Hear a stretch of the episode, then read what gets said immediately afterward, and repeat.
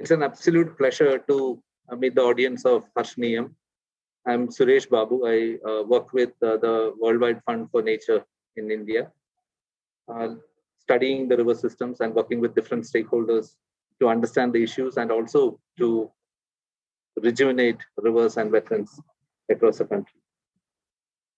When we talk about rivers, the first thing that comes to our mind is that India is a very well endowed country in terms of rainfall, rich forests, uh, rich wetlands, and rich rivers.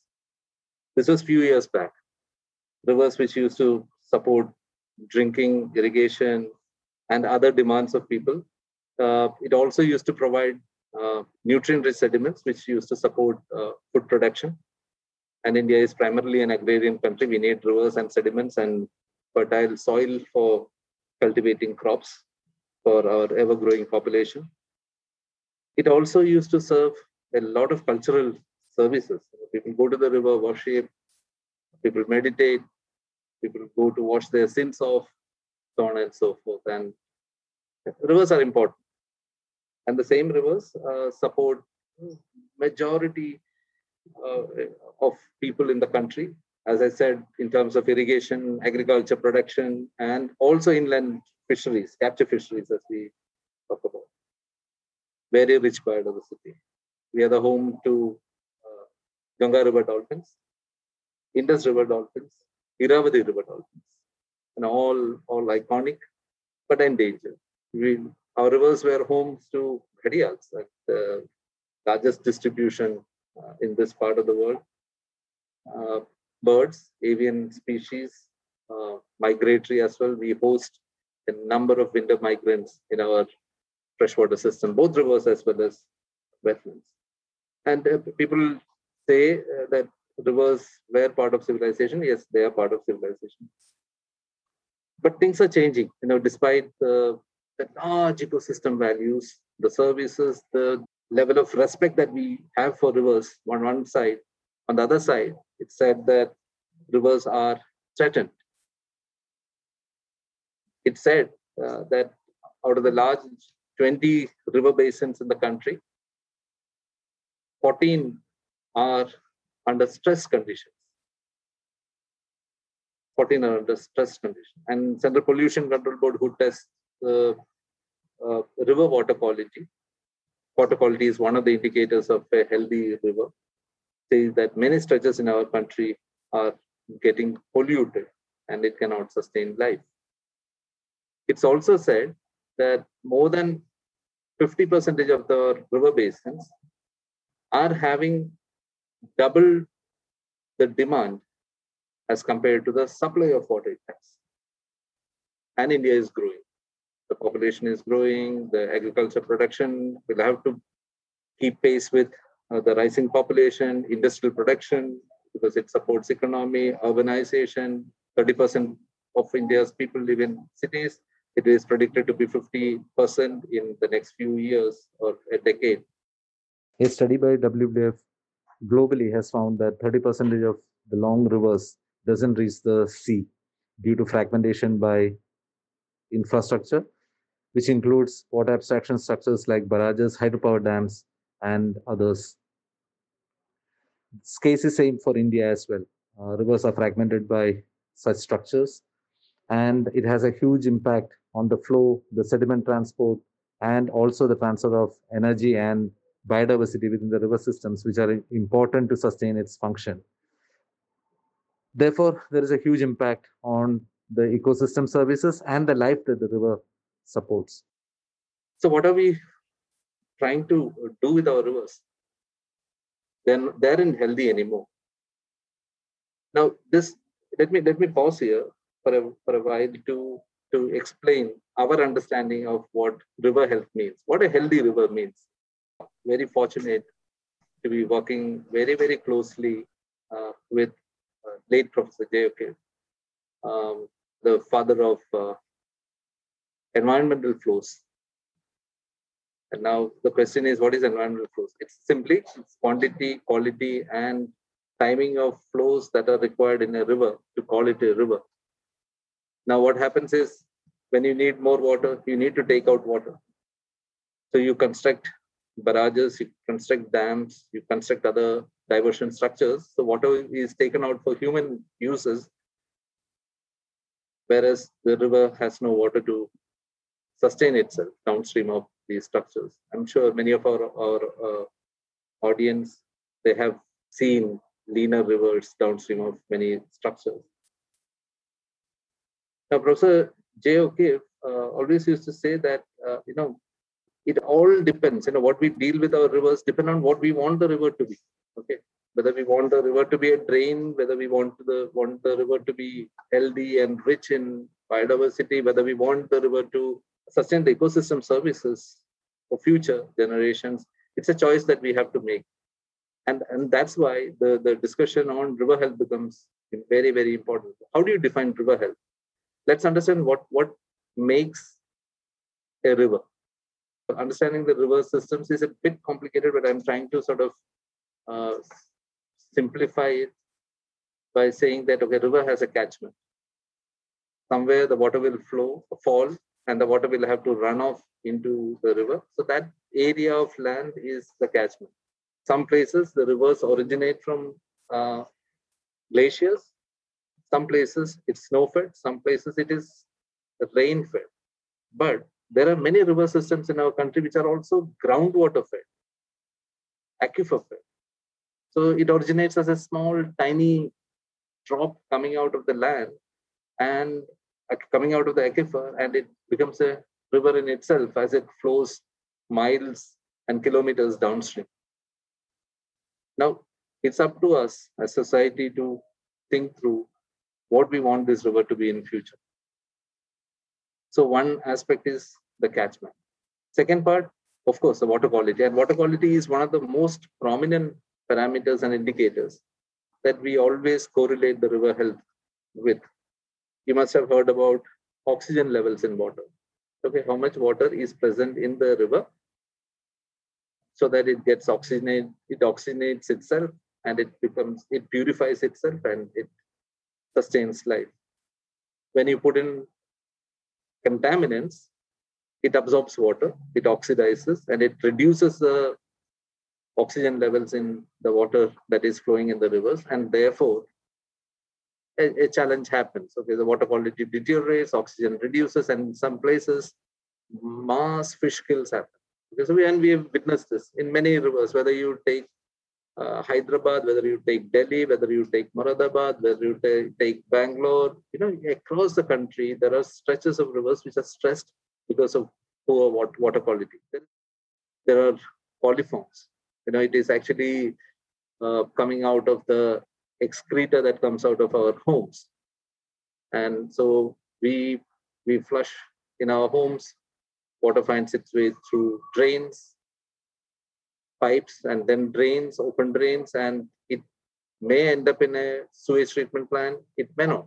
And if it ends up in a sewage treatment plant, the coliform levels and the BOD biochemical oxygen demands gets uh, addressed, and the treatment treated water meets some quality and it's disposed into the into the rivers. If it is not treated, the entire waste with high organic content and high coliforms come into uh, the river. And this water is abstracted downstream by communities who are living on the side uh, on the river banks, and they consume it, and it's not good for health. Waterborne diseases uh, gets increased, and that's why the government uh, is now looking at large uh, uh, river rejuvenation programs across the country to address some of the issues which, which is uh, addressing the water quality issues. There are industrial pollutants. So industries, as, as all of us know, as reported, not all industries meet the effluent discharge standards. There are standards set by the Pollution Control Board, but uh, you know the, the practices are not good enough to meet the standards and therefore the river gets stressed. So that's the second aspect of water quality. So industry, urban, and agriculture. Agriculture also, you know, a lot of chemicals are used, pesticides, fertilizers. When rain happens, you know, all your uh, chemical fertilizers, the residues gets, it finds its way into the river. And if it doesn't, then it gets into the aquifer and comes back into the river itself. So this is a whole bucket on water quality The next aspect of river health is the flow in itself, how much water quantity exists in the river. And that's an important parameter that we need to look at. And as I said, you know, water gets diverted, it will get diverted for ever growing demands of water, you know, whether it is in agriculture, whether it is in uh, cities, whether it is in industries. I am reminded of uh, uh, late Professor Ramaswamy Iyer, a great advocate of flowing rivers, free flowing rivers in the country. He used to say that we need to first talk about the right of the rivers to flow. The first right of the water should be with the rivers. And currently, what's happening is we decide as humans, we decide how much water we need, and the rest should be for the river. And there is a lot of wisdom in his words because you know if you don't have the rivers healthy and live and alive, it will not be able to sustain civilizations. It will not be able to sustain the society for future. And so the, sec- the, the third element I would say is the flow of the flow health, how much water we have in our rivers to sustain the functions and services of the, river. And that's where I want to reintroduce the word environmental flows, Paryavaraniya Prava. Environmental flows, as I said, defined as quantity, quality, and timing of flows. It's not about how much water is flowing in a river. It can be fully filthy water. We are not talking about that. We need good water in the river. It's also about the timing. It's not a, about having water at one particular time. So many of our rivers have water for three months in a year, only during monsoons, only during the flood season. Rest of the years, nine months, there is no water. That's not a river. Again, I recognize the fact that there are certain rivers which are seasonal. It, it, it comes only alive during the rainy season. It sustains for five months, six months, and then again it becomes dry. We are not trying to uh, make all seasonal rivers perennial. Okay, perennial rivers need to be perennial, seasonal rivers need to be seasonal. So what we need to look at is how do we ensure the flow health of a river? The fourth aspect of river health is the biodiversity, the life in the river. Whether there is life in the river. So it can have good flow, it can have good quality, but there is no life in the river whether there is good fish, prey base, if it is a historic habitat of a, a mammal uh, like gharial or dolphins, do they exist these days? What are those indicator species? Are they alive today? Are they present in those rivers? So that's also an important aspect of uh, river health. So, but, you know, it, it's it's a bit challenging because these four aspects looking at the catchment looking at the water quality looking at the flow looking at uh, biodiversity, that requires different expertise and therefore it requires different stakeholders to work together, different departments, different ministries to come together. And, and, and that's the kind of complication that we have in a river basin management. And quite often, connecting the dots between all these aspects of river health becomes very, very challenging. And, and, and that's, that's something that we see generally do not happen. And that's the reason why many efforts uh, looks like piecemeal. And one uh, difference I, m- I must point out is the, the, the Ganga rejuvenation effort, uh, which actually is trying to take a, uh, the, a basin approach. Um, it has tried to bring in uh, various as- aspects, and uh, let's see how that initiative will shape up. For instance, there is one pillar on biodiversity, which is actually looking at dolphin conservation, it's looking at turtle conservation, it's looking at uh, restoration of uh, uh, critical wetlands um, uh, in, in a river basin, etc., etc. When you look at the whole transition, you know, from a Ganga action plan, which looked at uh, a purely a sewage treatment program, you know, it has come a, come a long way in looking at the other issues as well. But the challenges are very, very complicated, and one needs to see how this all will come together. Now, here I would again want to raise a couple of issues. So we, we looked at why is a river getting impact? Why is a river unhealthy? First uh, issue could be diversion of water. Okay, like we talked about dams, barrages, rivers, etc. Um, uh, water infrastructure. Second one is the the whole issue of um, extraction of fish, extraction of sand, and other materials from the river. So, because when you over abstract uh, fish, over abstract sand, um, you know, it leads to, leads to other complications. And uh, sand mining is a major issue in many many rivers across the country because it destroys the habitats of critical species. It leads to uh, degradation of uh, the river system in itself, leads to erosion, so on and, and, and so forth. Similarly, unscientific fishing, uh, indiscriminate fishing also has uh, side effects with uh, a lot of entanglement of uh, dolphins and other species happening in the nets and also depletion of the prey base, which are important for many of these species. So that's also a major, uh, major issue. What we need to be worried about is also the land use changes. Here, I want to bring in the, the whole discussion around wetlands, lakes, ponds. You know, India is dotted with thousands and thousands of wetlands. The smaller ponds and lakes, talabs, as we say, pukurs, so on and so forth. India has about 755,000 of these mapped in a central database, the National Wetland Atlas. They're very, very closely connected to the river systems. Global Wetland Outlook says that you know more than 37% of our wetlands have been lost since 1970, and that's the same scenario in India as well. We need to. This is important because if if wetlands are lost, what we are essentially looking at is that local water security will be impacted. Now you'll ask, okay, why, why there is a local water security issue here? India is a largely groundwater dependent community. We depend on millions of tube wells, millions of wells. Irrigation, for instance, is said that more than 30 million wells exist for irrigation. We all, and India is the largest groundwater user in the world. So our aquifers are depleting.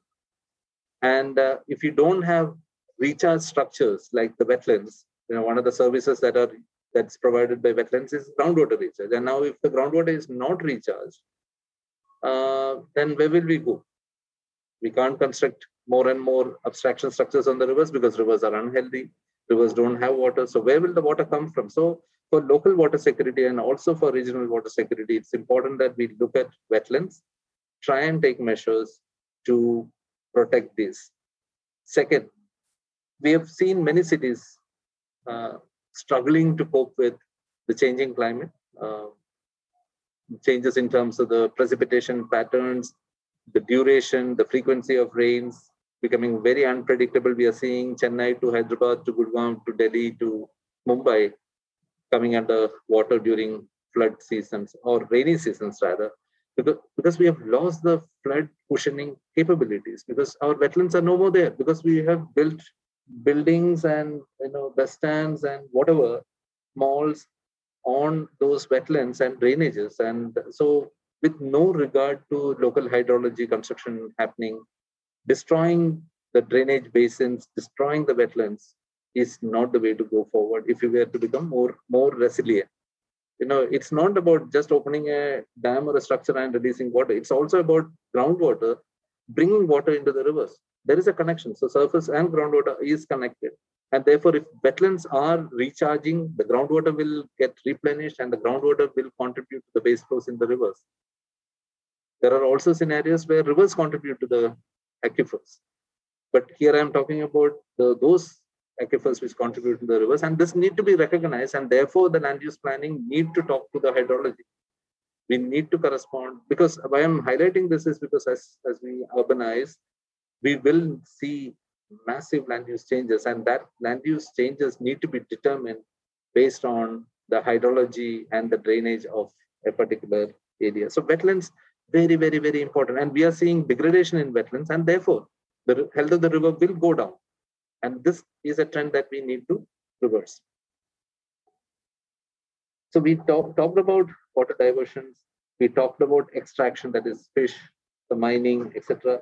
We talked about land use changes and we talked about wetlands. So, and what else? Pollution. The problem here is that as we move into a large water pipe water supply society, Okay. I'm having assured water supply in my home. I'm talking about cities. Okay. So there is a disparity between cities and rural areas. So I'm not talking about rural areas. They're much more conservative and careful in terms of their water use as compared to cities. And I think there is a great opportunity for us uh, uh, Uh, uh, and and the people who live in cities to to measure their water and usage and try and optimize it. Otherwise, you know, look at it: 50% people in India living in cities, everyone wanting to use more than 200 liters per capita per day. It's going to add to two issues. One, more water will have to be taken out from our rivers and aquifers. Second, we will have to put out more waste into our rivers, adding and compounding to our pollution issues. And this is not going to be a sustainable way forward for us. Same with agriculture. We've been talking about more crop, more crop drop. There have been many initiatives, but still, uh, there's a large part of our society which is believing in uh, very old practices in agriculture, and that that again needs to be sort of addressed because again, uh, more chemicals and more fertilizers used lead to thirsty soils, and thirsty soils absorb more water,